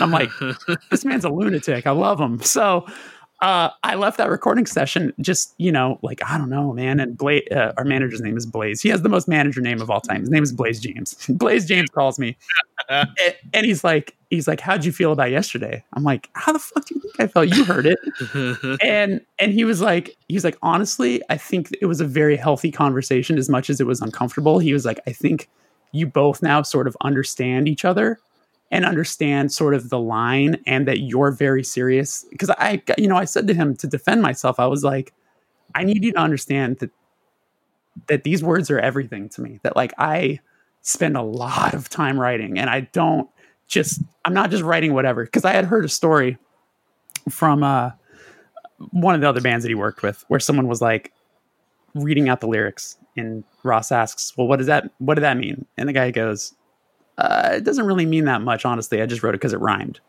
And Yeah. Ross said, "Cool, rewrite it." So Cool. that's that's like you know so like I you know I had that story in the back of my head so I'm like I need you to know that I fucking I mean every single thing that I'm saying and and so I think there was just that sort of learning and so we leave that we get a mix of the song and it turned out so so good like so much better and I was like we have to do this record with him but I was you know nervous that he maybe didn't like me or something you know childish like that and uh Justin Pearson came out to see us in San Diego a couple months later. Dead Cross had gone back in the studio, and he just happens to stay out of nowhere. He's like, "Dude, fucking Ross loves you," and I was like, "Are you kidding me?" Was, I was like, "I thought he would have." He's like, "No, he respects you so much." And whatever, and I was really like taken back by it. So I went and visited them in the studio like a week later because Dead Cross is still in there, and um, had just such a wonderful, like, warm conversation. And so we're like, we got to do it we have to do this. So then we went in the studio with him a few months later with the record, you know, fully written and there we went. That was a long story. Sorry. No, no, it's a good it's a story. really good story. And I mean, yo, attack Mike Patton in the um, vocal booth like he did. To- I've, you know, uh, you, you might be surprised to learn this, but Mike Patton, uh, doesn't go to the studio. He records himself in his, I think in his own home. so he wasn't a Probably part. say no Robert Smith, or you think he's like really getting to Robert Smith? Oh, Ro- uh, him and Robert Smith worked together for sure. Like th- they, that, yo. Okay, here's here's some ins- real inside baseball that uh, if you know me uh, at all, if you've ever followed anything that I do, you know that Leonard Cohen is my fucking everything. So the first day we go to record with him on that one single, right? I'm in there and uh, I, he's showing me this microphone. This fucking, it's like this. It just looks like it survived every war. It's this vintage as hell beast of a microphone. It's great. It's just like it's like uh you know gun gray, just whatever. And he sets it up, and he was like, "Every one of my records I've ever done has been on this microphone." I was like, "Oh shit!" Was like, Wow. That's awesome. And he was and he was like, "I was like, what's the story with it?" So he goes, "So all my early records were recorded at Indigo Ranch, which is this uh, now defunct studio in Malibu, California." And he was like, "I started recording records there, and this was the microphone that's owned by that studio."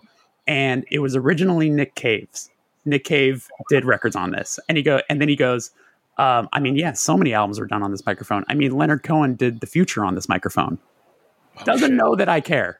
right? He's just saying it. He's noting this is important. just, he was like, yeah, I mean, like Leonard Cohen sang the Future on it, and everyone in the room just saw me go white. I'm just like, what? He's like, he's like, yeah. And then the cool backstory is, uh, Ross gets hired to do the Cure record. They're going to record in the UK. So, so Ross does it, you know, he flies out to England to do that record. This is at a time when record labels still had money. Yep. So they said, Ross, what do you need to do this record? And Ross said, that, that, uh, Indigo Ranch had closed. So they, they were, they were getting rid of their stuff or whatever. So Ross says, you need to buy that microphone for me. and the microphone was twenty thousand dollars. He was like, "You need to just buy it for me. Like, I need that microphone." And they were like, "Done." So he got the microphone uh, because of that Cure record, bought for him, and that's why he still has it. Holy shit! That's so awesome. sick, That's so awesome. sick. So, uh, for everybody at home, your producer being in the vocal booth, not normal. Your producer asking you about your dead mother, not normal. Uh, producer grabbing you and hugging you mid song, not normal. Uh, Yo, quick question for the, there's the the other vocalists in here. What would your reaction be, Patrick and Tom, if if any of those three things happened while you were in the vocal booth? That's not just the sound of that first sip of Morning Joe. It's the sound of someone shopping for a car on Carvana from the comfort of home. That's a good blend. It's time to take it easy, like answering some easy questions to get pre qualified for a car in minutes. Talk about starting the morning right. Just like customizing your terms so your car fits your budget. Visit Carvana.com or download the app to experience car shopping the way it should be convenient, comfortable. Ah. Greetings from Evergreen Podcasts. We're rolling out a listener survey and we want to hear from you. The information in the survey will help us gather statistics and in turn make our shows more appealing to advertisers. I know most people don't like ads, but this is one of the only ways our shows make money and help keep their lights on. We promise it will only take a few minutes, but the impact on our podcasts will be tremendous.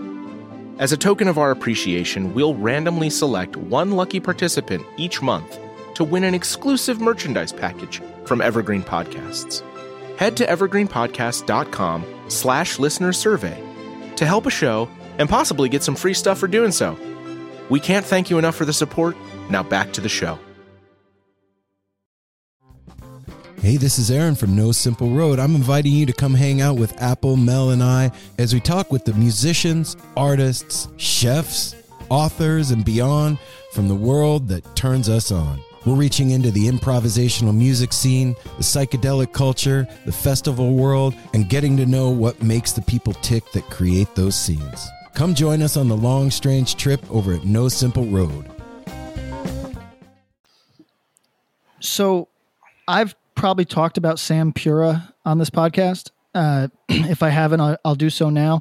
Uh, he's uh, more in the kind of like he made his bones on big pop punk records, like uh, uh, uh, the story so far, Yeah, sort, yeah, yeah. sort of stuff, Sure. and and uh, runs a studio uh, out Bay Area. I forget all that shit. Um, he just did the Spice record for people in our world. You, you, might Oh, enjoy that. Um, but he is the most intense human being I've ever met. And there's some, and he's he's a bit like uh, uh, uh, like Ross's uh, uh, reputation. Like if you talk to the drummer for Glassjaw at that time, he's like, "Yeah, I had to go home." You, you know what I mean? Because uh, he, he tears. If you're not a capable player, he knows his name is going on the thing, and he, he he's not fucking with you. He'll just go, "Hey, I can play this part," or or whatever. You could call, uh, I can, we can call 20 capable people, but you're not playing this part. And uh, Sam is to some people too much, right? Like there's people that have written blog, like long, they started, started websites to say, I hate this guy. right. And, and I personally love that energy. Like I, I love it. Like w- with self defense has recorded with him, but uh, we we were only there for a day. We didn't we didn't get the kind of the full thing. But I would, I have the opposite response to, um, like I I've recorded I don't know fifty records or some shit. Like give me the new experience. Like uh, Taylor Young, self defense fucks with Taylor Young because Taylor Young will say, "Hey, could you you change this part?" He'll go, "Nope, it's lame," and like we love that. You know what I mean? Like, like yo, give give us that. Like, we've recorded uh, again. We've recorded like a hundred songs. I I need a different energy. So uh, I would like I can't say my mom's still with me. So I, I, I if if somebody got my face over something that's th- that sensitive, I don't know how I would respond. To be totally frank with you, Sure. but but I would love the idea of somebody challenging me. You know what I mean? Even if that's a little cringy, even if it's like cringy for somebody to go, um, "Hey, uh, y- you know, I'm going to ask you about every line." It's a little cringy, obviously, but like just the idea of somebody pushing so hard, I I would get a total kick out of. Tom. um, the the most precious blood record that I sang on has a song about my father dying, Yeah. and if the guy that recorded us, who went on to become be the guitar player in Guns N' Roses, asked me where my dad was when I was in the vocal booth, I would have fucking decked him Yeah. straight up. and I've known that dude for ten years prior, and I would have lost my goddamn mind, and not in a good way. Which is all to say that Jeremy, the way you responded is both awesome and amazing, and the fact that you've built a relationship here is like so cool. Like that's awesome. Yeah uh yeah it was i mean i was as i said like i mean i was i was also reacting just so much out of fear because i just had such a build i mean think about it i've known i thought this guy was mysterious and odd since i since 1994 and now Yeah. i'm next to him and he's you know he's gray he's he's older he's seen a lot he's he's gone through a lot and i'm standing next to him and he's demanding something out of me emotionally and i'm just like I, I the whole experience just like really sent me into a weird spiral. But Yeah. uh, but I'm thankful for it, and I'm still thankful for have it been today. disappointed- Say I'm again? sorry. Would you have been disappointed if you didn't get that experience and he was just like, "Whatever you guys want to do, man"? I think so. right? Yeah. You kind of wanted that because you knew you probably had been aware that that was a thing from from that first Korn record on. Like, yeah, and you know what's funny is I mean there's you know there's one of the famous ones is he like threw a potted plant at the drummer of Slipknot when he was playing. Like that's that's like a pretty like it exploded up over his head and fell all over him. Uh, but you know there's other folklore stories that I heard from just you know being LA guy working around music people all my life and whatever. But like you know I got to over time every now and again be like, "Yo, Ross, is this what happened with this story?" And I found out that a lot of shit's telephone game. A lot of shit Oh. just is.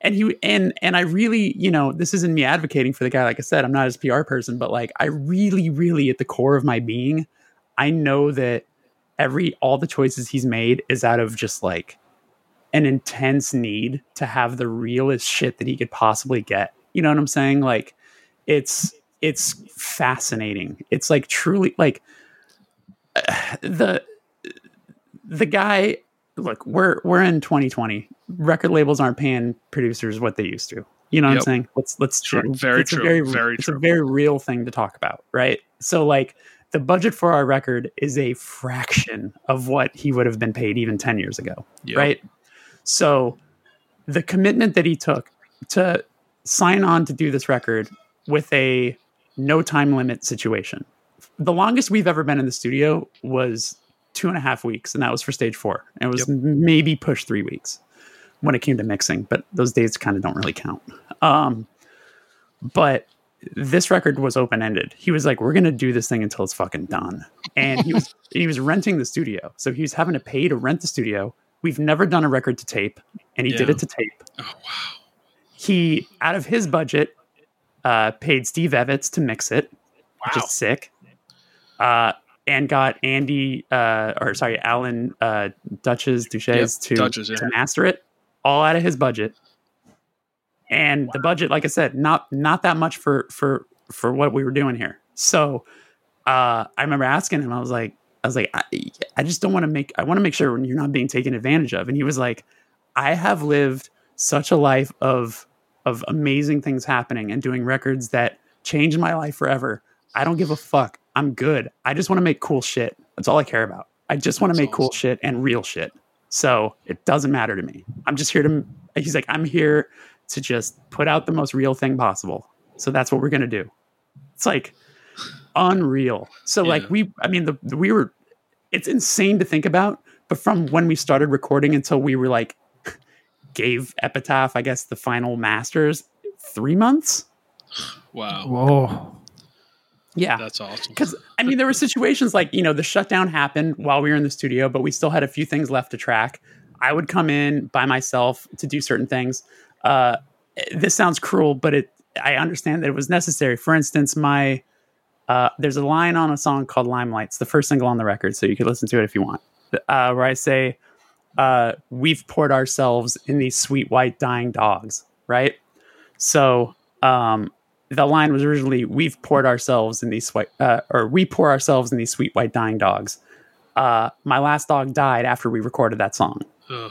he then calls me and is like you want to re-sing that you want to re-sing that verse Right. it's like, it's like it's the most raw shit you could ask but let's do it so so i went in and and the lyrics uh, then the lyric changed to being past tense you know Right. so it's just I, I get it and i know i know where he's at. There's also a song towards the it's the last song on the record which is a very very very very quite personal song about uh, my relationship with some people that that are in our very inner circle and uh, they were present as i sang the song in the vocal booth for instance. Right. so shit like that is it, you know again all all part of it uh here's a fun story that is a little lighter. Uh our boy justice tripp sings on the record. Oh, um, nice.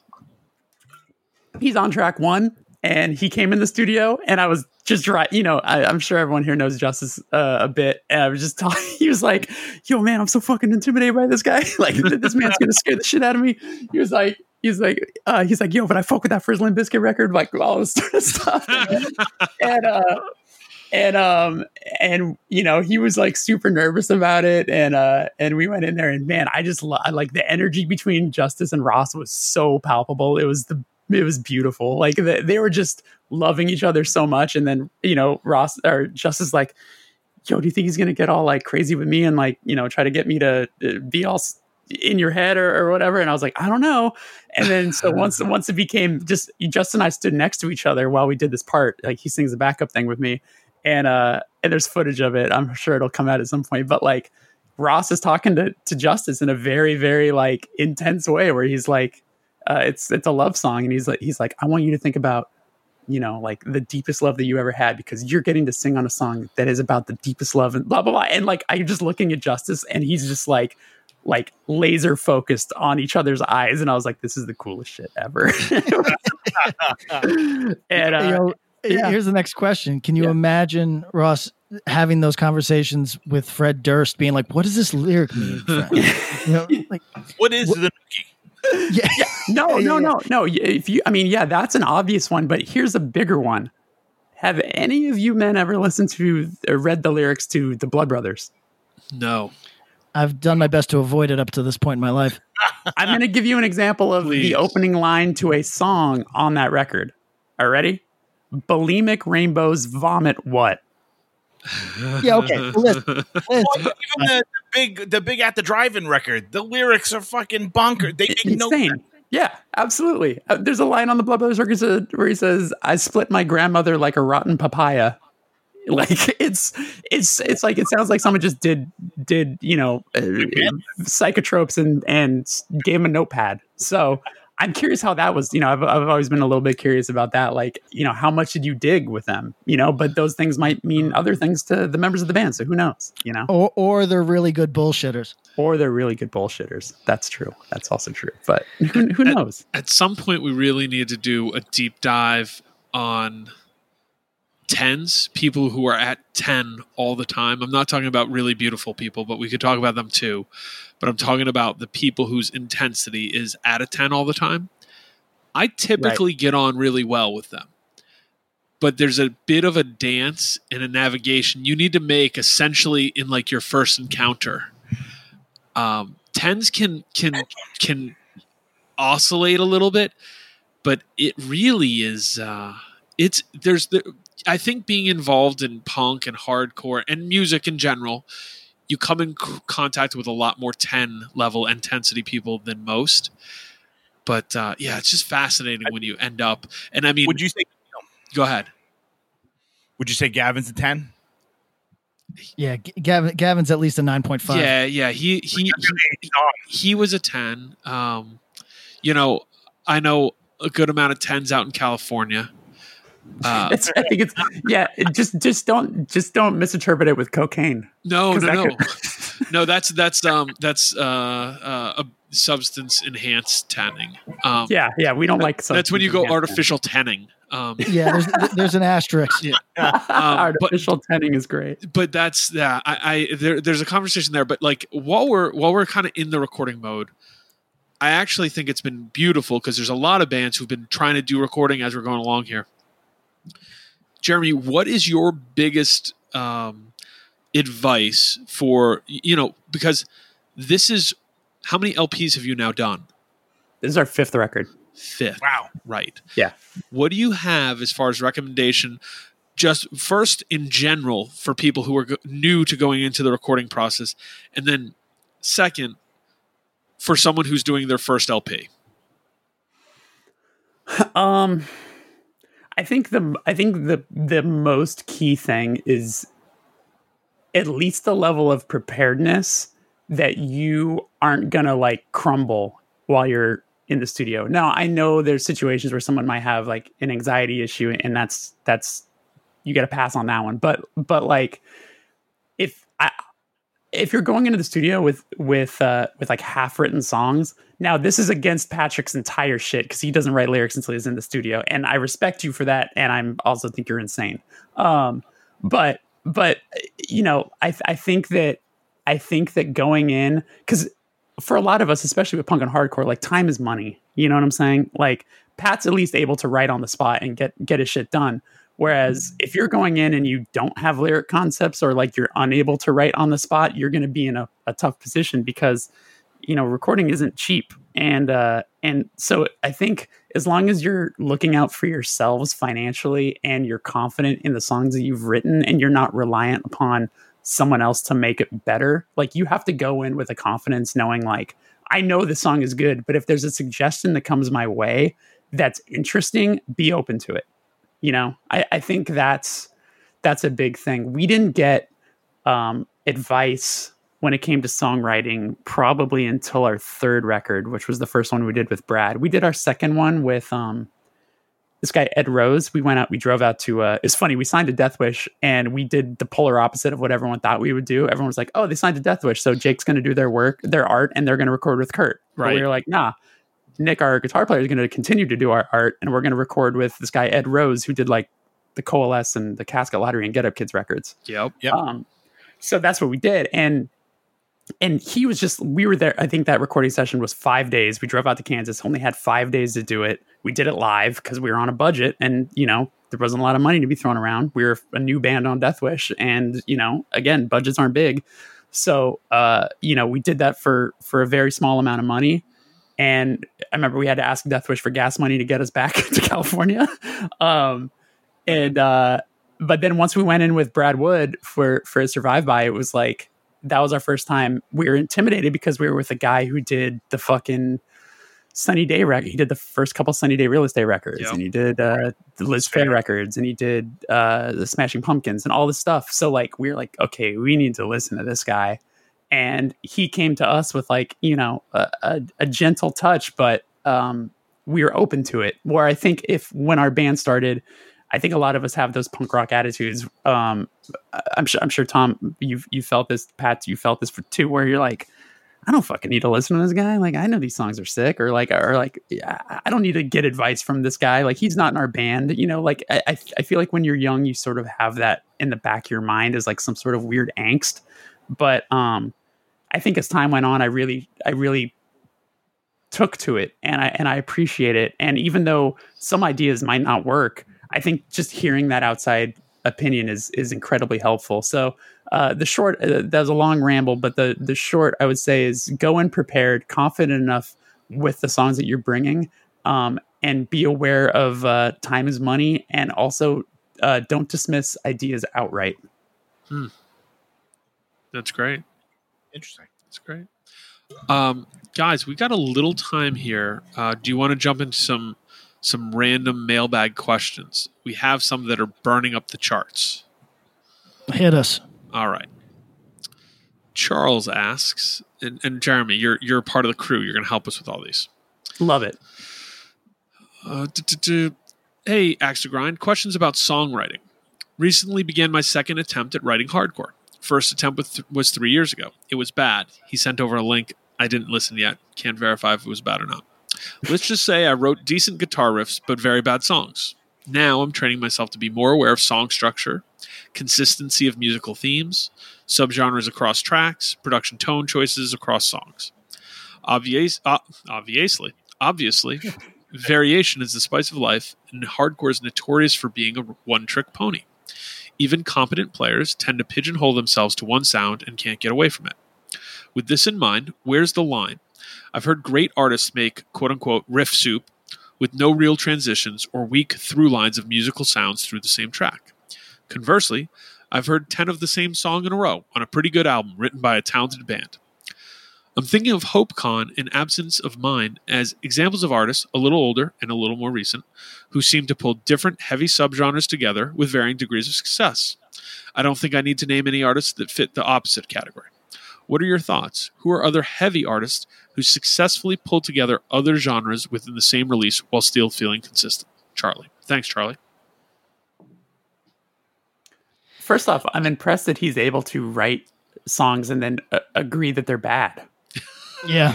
N- not everybody has that ability. That's Right. and you feel like these are the greatest things I've ever done. Like people are either of the mindset it's like these are fucking awesome no matter what they are, or these are trash no matter what they are. There's no real. You're not able to discern your own work almost.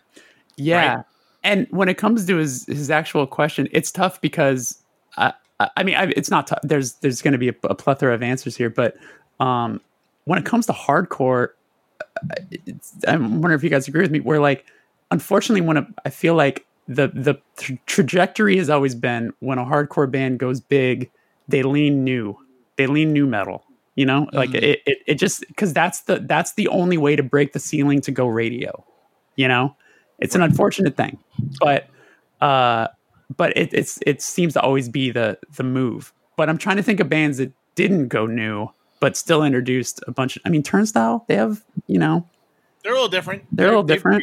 Get the record. yeah. I mean, like the Moon song is quite different than like you know track two. Well, right. So so so if you're going heavy, uh, the creativity, quote unquote, typically you're trying. You know, if if it's in the more modern, let's say the parlance of the time most of us have been into hardcore, you're right. It's going more more nu metal. Uh, but there have been bands who try to go the more poppy route or more, you know, uh, yeah, I guess almost transitioning from pop hardcore to pop punk. You know, um, and it, Right. with varying levels of success. You know, I don't like, for example, Saves the Day started at a place where they were kind of on the fringe. Like I, I think they were pretty clearly not like a hardcore hardcore band, and but they went further. But a band like Lifetime's interesting, going way back, where they had this melodic but clearly like mid-tempo a little ch- not chuggy but churny hardcore of that was very new age records hmm and when they really take off is when they went poppy. Now, do I think it was like this could have been on the radio in 1997? No, but boy, they uh, they certainly uh, prognosticated a lot of music that that sort of you know was influenced by them. Sure. Yeah. Um, PK again, not not necessarily uh, you you know you get into the the genre fights, but that first "mewithoutYou" record Oh, is is pretty aggressive, and it kind of goes in a lot of ways. And then the directions that band went were, were really interesting and all over the place. And- absolutely. Do you think they when they started experimenting? Well, one, I don't think it was for growth, right? It wasn't, or not to say growth, growth musically, sure, but like I don't know if they wrote some, made some of the choices they made if, in an attempt to be more, to have more mass appeal.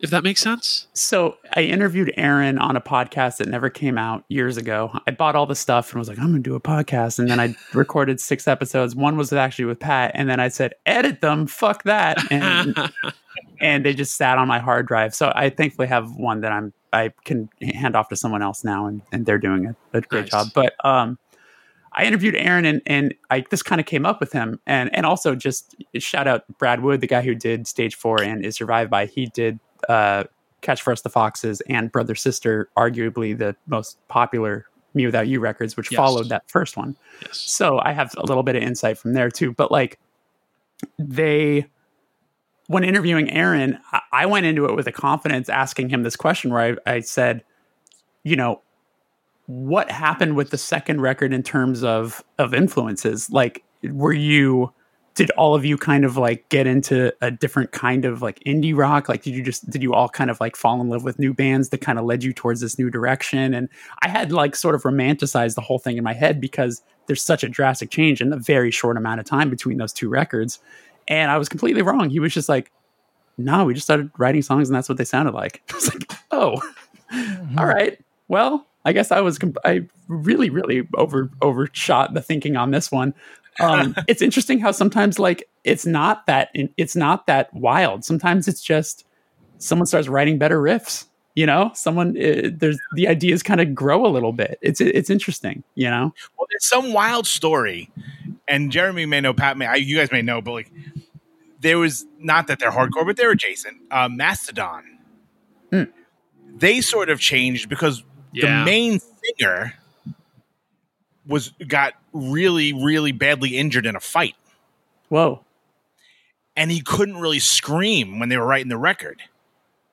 Hmm. So the next record was a lot more melodic because he literally he was like the screaming guy in the band and he couldn't do it. So then the drummer and the bass player sang a little bit more and they were had the more like they they those two dudes could actually sing. interesting. Do you ever hear that story? Like there's a wild story. He That- I I mean this is like widely known so I'm not telling like any behind the scenes Right. stuff. He fought the drummer from System of a Down, got his ass kicked. Ooh, Wow. ooh. and like Uh, fell and, like cracked his skull on like the sidewalk, and he was in like really, really, really, really bad shape. The big guy with the head tattoos and shit, Yeah, yeah. he got pretty bad. It was like outside the Grammys or something crazy. Holy shit! Wow. It was like the like Jizza and and um, and the dude from the the Trump guy from System of a Down. Yeah, and they kind of got they, the dude was drunk. and was- They were being fucking belligerent and back and forth, and and System of a Down dude lit him up, and he got like pretty badly injured. And apparently that ap- impacted the next record because you know they just couldn't do what they were doing before because he literally couldn't scream because it hurt. Imagine if you whoop a dude's ass and then he goes to like a gold record because uh, he, he, he, you damaged him so bad. That's pretty good. That's pretty good. got you. Need some help with that, I'll. Uh, Yeah, yeah, yeah, yeah. And me, and meanwhile, the uh, dude from System of a Down, though I'm sure he's doing fine, Oh, uh, he's- can't can't get his uh, singer into a studio uh, to go make some real money. Uh, so it'd be it might be a little frustrating if I cracked somebody's head open and then they were doing better. It's uh, also all of those, all the members of System of a Down definitely live within about a mile and a half from where I live right now. I, I sometimes see the guitar player at Vons at like two in the morning in sweatpants, uh, buying orange juice. It's sick. Wake up, that is sick. uh, PK and Tom as our resident heavy experts here. Though, though I have to admit, I don't think Jeremy's a slouch here. Uh, give us examples of heavier bands or bands who you think do a really good job pulling together kind of different influences and making a really cogent product. Um, th- this is not an easy question uh, because there's bands that have that have. Uh, I got an answer. you got one? Because I'm thinking of Talking, bands. I realize I muted myself because I never want to make sounds when I'm not talking. Okay. I was gonna, Uh, like, looking up the Mastodon story to make sure that I was not telling because I don't. Bob's gonna get 14 emails next week about like actually Yeah. it was RZA, not it was it actually it was RZA. It wasn't RZA. So all right, I already corrected myself. Um, I think that especially this last Harm's Way record, Oh, good call. I think they did a cool job with the electronica and the the heavy stuff. I think they did like they did um their kind of version of Street Cleaner. Mm. And I thought that was Oh, interesting. Yeah. Okay. like Godflesh going on. Yeah, I'm trying to. I'm. uh, That's a good call. I'm trying to think of uh, bands that have successfully. That's the Uh, word. That's the word right there. It's Yeah, successfully. Sure. It's, it's like sure, a lot of band. I mean, it, I'm just thinking. You know, off the top of my head, I was thinking of bands that explore genres. Like Candiria was jazz, hip hop, and heavy hardcore. Yep. So, yeah. Very true. Very true. but you know, were they like topping the charts? No, but they were putting out, you know, very experimental, heavy records.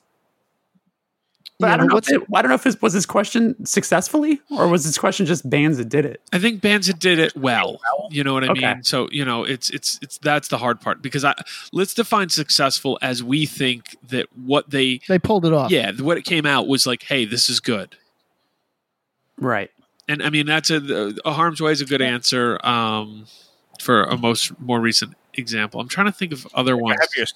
and and even not even super heavy because he's talking about HopeCon, who who you know Sure. they definitely pull in a lot of different influences. Um, What about Zao? Uh, I wondered if you were going to find a way to work this band that we both like into a thing. Uh, it, it, it's, it- here's the problem, Jeremy, is that uh, it's really debatable if Zao pulled it off. Uh, What's the last good Zao record in your opinion?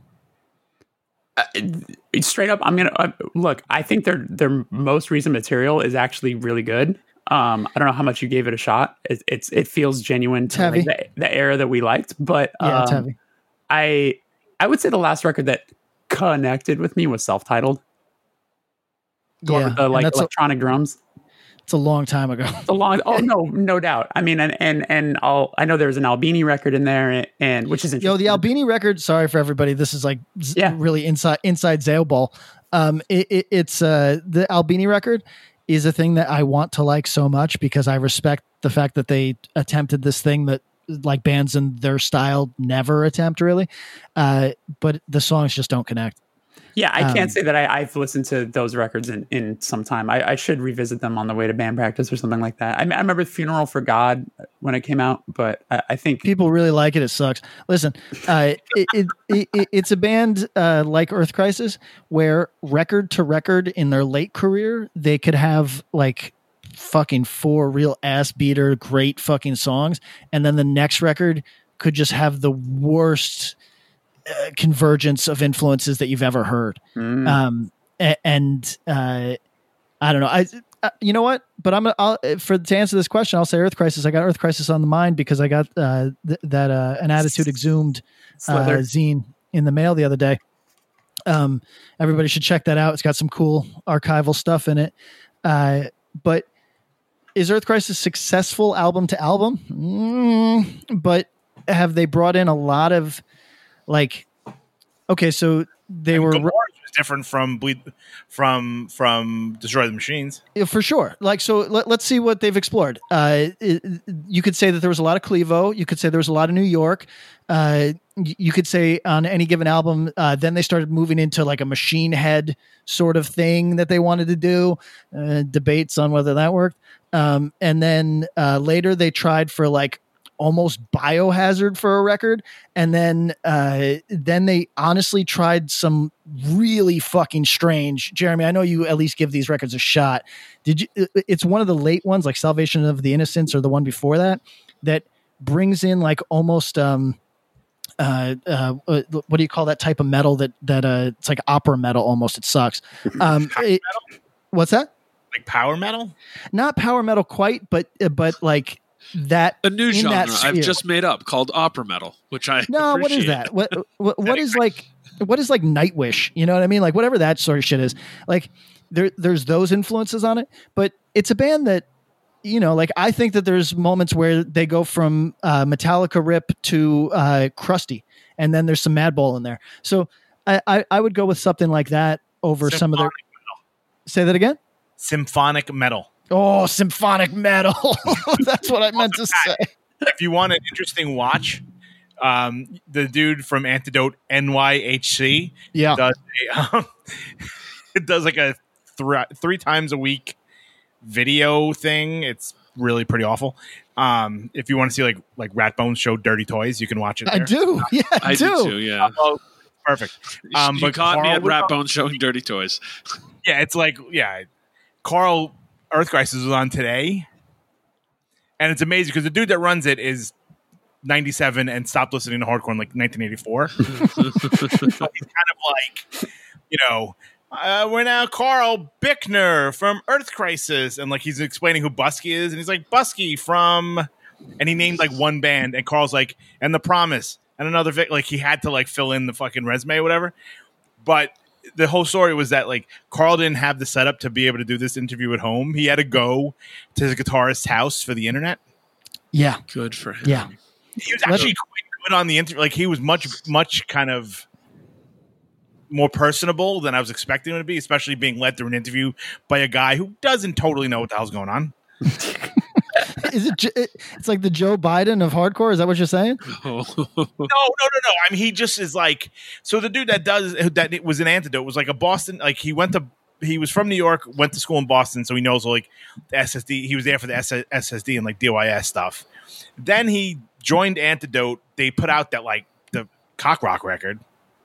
Then he became like a manager and like a video producer. So like he like managed like Biohazard and like and he managed like I don't know, like Fury of Five, like all these bands that he thought was like that were gonna break big, and he filmed a bunch of videos. Like he did like all the Type O Negative videos and stuff. But like, there's a time like that is like an incredible blind spot. Like he could tell you about like a D level, like a D level at New York hardcore band that plays, you know, A seven now. But like he was having like he had Justin and somebody else on, and like literally did not know a thing about Justin's bands. Like not Love it. one. Like so it says you hear from Brooklyn, like like nothing. Yo, I actually thought of a band that w- that was right in front of us this whole time. Yep. Cave in. I thought you were going to say that, but I don't necessarily agree. You don't What- what- agree? Well, oh, you mean across their career? Sorry. Yes. Okay. Yeah. Sure. Okay, across Yeah, I- their career, and I think they successfully. I, I'm wondering, like, did they ever take two different types of sounds and really merge them? Do you think? Yes. Yes. Which, okay. which was the the record uh, following the major label record that that that was a one and done. It was the Perfect Pitch Black record, which followed Antenna. So Yeah. Perfect Pitch Black is the mix of Jupiter, Antenna, and Until Your Heart Stops. That's exactly right. And it half sucks. And I hate to say that, but I did my dive on it and I really, I was so hopeful for it because it, it on the surface is exactly what I want from Cave In. And I, I- that's another case of where I don't think the songs are there. I, a lot of people disagree with that. People There's like some really good songs on that record, but uh, it's been a minute since I've like listened to like track eight, nine, and ten or something. You know, Yeah. but like the but the the first half is is quite good. Okay, guys, that was a good question. Let's do one more because I, I we, we got uh, Jeremy has band practice and we all Yeah, I gotta. I actually gotta run in just a sec. I yeah. Let's to- do this one. Do that let's you. do Okay. let's do this really quick. Yeah. Uh, no, that's not going to be the question. Also, Bob, while you're looking for a question, uh, Jeremy, do you want to plug your podcast? Yes. Yeah, sure. It's called the first ever podcast. I'm. Uh, it's a, a very straightforward kind of concept. It's. Uh, it's. It's. I'm interviewing different artists of all different kinds, whether it's uh, a musician or an actor or a fucking painter or a tattoo artist or a cartoonist. I interviewed a cartoonist for the New Yorker the other week. Um, like uh, anything, and just basically the sort of just exploring those humble beginnings of uh, of anyone's career. Uh, that you know, I, I feel like it's sometimes nice to to be to to talk about because I think in this kind of age we're in right now, I, it might feel like things happen quicker for people than it really does. You know. Um, so I'm actually tomorrow. I am interviewing the tattoo artist uh, Dan Smith. Um, Oh, awesome. Very cool. yeah, I- and uh, and today's episode that went up was uh, with uh, Alex Pardee, who's an awesome uh, illustrator artist. Uh, he d- designed monsters on a Zack Snyder movie and um, designed like a couple album covers for like The Used and Aesop Rock and Cage and people like that. Um, That's awesome. yeah, so it's, it's but it's been a lot of fun. I do it weekly. New episodes come out on on Wednesdays. I'm Love on it. episode twelve next week. Yo, congratulations on that. It's not easy to get through the first 10, so you're killing it. Um, I appreciate that. Thank you. the And first Pat ever. nice and and I'm on. so happy because we talked, we had a conversation about this. I don't know how long ago. Yes, like last year Yeah. at least. And you were very helpful and very insightful. Oh, and I really you. appreciate it, Bob. No, anytime you know this, and uh, yeah, this has the axe to grind stamp of approval. We we're very excited, and anything we can do to help. All right, then to be very fast here. Yeah. our our old friend Mike Lawson has to, some quick Yes. questions Yes. here. Uh, no subject because he's given up on clever subjects. Fuck it. One of y'all recently briefly mentioned the Northside Kings da- slash Danzig punch. Tell young people about that. Who wants to take that? That was me. Go for it. Give us give us the All right. elevator pitch. Okay, Northside Kings, uh, hardcore band from Arizona. Um, singer Danny, very large human being. Um, they were playing a show with Danzig somewhere that they had to drive from pretty pretty far away. Danzig was like, you know, having saying like I have to be on by ten o'clock, whatever the story was. They were going to let Northside Kings play, but after Danzig, which is a fucking Oh you know, yeah, no, don't do that. It's insane. So um, Danny's having a conversation, you know, very, I mean, he's literally a foot and a half taller than Danzig. And it's just like, hey, you know, like, can we just play before, like, you know, blah, we drove a really long way and blah, blah, blah. And like Danzig has a bunch of people like around him. So he was emboldened and he kind of, and he goes, fuck you, motherfucker. And he pushes Danny, which literally does nothing. Yeah, it was not not great. fucking one shots the dude, fucking lays him out, lays him out. Yeah, it wasn't a great decision by Danzig, who uh, is getting on the older side. Um, Yeah, it's on YouTube. You can find it. okay, is Mr. Bean's success the most impressive run for a talentless hack ever? No, you're talking to you're talking to me, my dude. you beat me to it. Uh, um, yeah, I don't get Mr. Bean, but sure, I would, I would, I would agree. I don't, I don't understand how he's been this famous for this. Jeremy, do you have any no- feelings on Mr. Bean? I don't have any feelings on Mr. Bean, but uh, I feel like the the American version could be like Ernest. Oh yeah, Ernest was R.I.P. R.I.P. yeah, Yeah. when he went fishing. Mm. Yeah. What's Kendrick Lamar up to?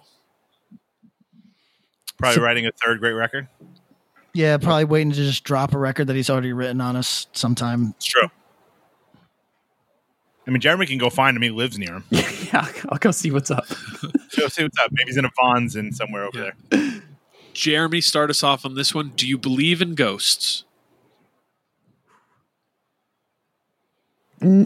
I just stayed in a haunted hotel in uh, Anchorage uh, nice. uh, the other the other week, and uh, we learned about that as we were about to go to bed um, with my uh, with my now fiance as of that trip. Um, Congrats, by the way. eh, thank you, and uh, and and yeah, she's she's petrified of ghosts. So um, I, I got it kind of excited, and um, nothing happened. So uh, as of last week, I'm gonna my official stamp no. Oh wow. Was it advertised as a haunted hotel, or did you just happen to find out when you got there? Uh, I have one friend who lives in Alaska, and he said, "Where are you staying tonight?" And I said, "I'm staying at the uh, historic Anchorage Hotel." And he goes, "Oh, that place is haunted." And then I googled it, and hella, hella articles about it, and, and it was like, it was like, yeah, room two fifteen and room two seventeen, crazy haunted, and we were in two thirteen. Oh. And, um, and then uh and then they they talk about how the um there's like a, a book up at the counter where employees and guests uh, if they have an experience they log it so there's like a log of all the experiences and um someone took a screenshot of the log on some article some fucking thing i found and um in 213 someone described uh very loud banging on, from the inside of the door oh. so yeah, I I relayed that story the next morning after we had left the place to, to girl. But but uh but yeah, um I like the concept of ghosts. I think it's cool. I, I would like for them to exist, but um, I have yet to see any sort of proof. And that's not exactly me asking for them to come hang out with me, but um, I like the concept, I guess. Tom, yes or no? Do you believe in ghosts? Um, I don't, but I tend to agree with Jeremy. Like, it'd be cool if they did, but I don't think they do. Yeah. Patrick? Yeah, nothing surprises me. Bring it on. Uh, my current stance. My current stance is I believe in everything. Um, Yeah, exactly. wh- what's the difference between an asteroid and a meteor? Um, it's a good question. Uh, There is there one? I'm going to assume it has to do with size. Oh yeah. Um, I don't know. Yeah. Uh, no, no clue. Tom, anything? Um, Who's quicker to Google? And Act like we know. Oh, I haven't. You want the actual answer? Because I did. Google sure, it. do it. I cheated. Sorry. Um, an, at- an asteroid is a small rocky object that orbits the sun. A meteor is what happens when a small piece of an asteroid or comet called a meteoroid burns up upon entering Earth's atmosphere. True. Oh, so the Oh. after thing. Okay. Uh, so I think, yeah, Jeremy Jeremy's close. Uh, did you know there's a giant storm on Jupiter that is three times the size of Earth and believed to have been going on for over 300 years?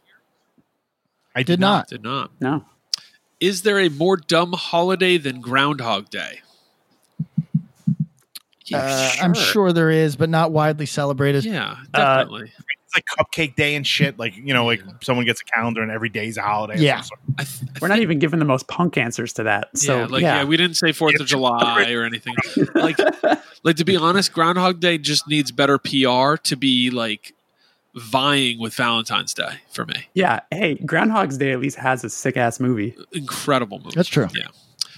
Have you ever driven a motorcycle? Refuse. Yeah, I don't think I have. I've been on them. I haven't driven one. Uh, yeah, on never, the back as a kid. No. never driven, Yeah, same. never driven one. Uh, when I was four, living in Denver, I saw a horrific motorcycle accident uh, that happened right in front of me, and so that was kind of crazy. But I have ridden uh, mopeds and gotten hurt very badly going twenty five. What's a ruckus? Where do you? Where does that fall in the continuum? Um, above above a moped and a scooter, uh, it can go faster. It's sort of you know, it's like it's not quite a street Motorcycle. bike, but it's it's like Right. uh, It's not far off. it's yeah, it's it's somewhere between. It's a it's a street bike golf cart. How about that? Love it. Um, last question, guys. I'm ex- how did excited for Jethro? How did Jethro Tull become popular? Imagine an alien came to Earth in 1971 and asked your dad what his favorite rock and roll band was. And your dad explained Jethro Tull, a folk slash prog rock band fronted by an extra from the movie Willow that heavily features a fucking flute, was his favorite band. Would the alien chill or destroy Earth? So uh, everybody can choose the answer of why, how did Jethro Tull become popular, or if the alien would chill or destroy Earth. Listen, Blood Brothers have more than one record. I, anybody can do anything. You know what I mean? It's whatever. The world is your oyster. I'm. I'm. Taking shots. Uh, uh, Jethro Tull, uh, cool by me. I own Aqualung. Yeah, of course. Also, a band that probably uh, Patrick checked out at the library. No question. Yeah, that, that's that's about right.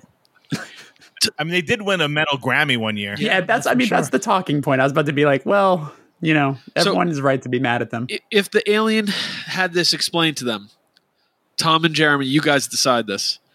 Will the alien chill and be like, "Well, that's cool," or is he going, "Nah, nuke this place"? Uh, In I'm, the place. you say nuke this place?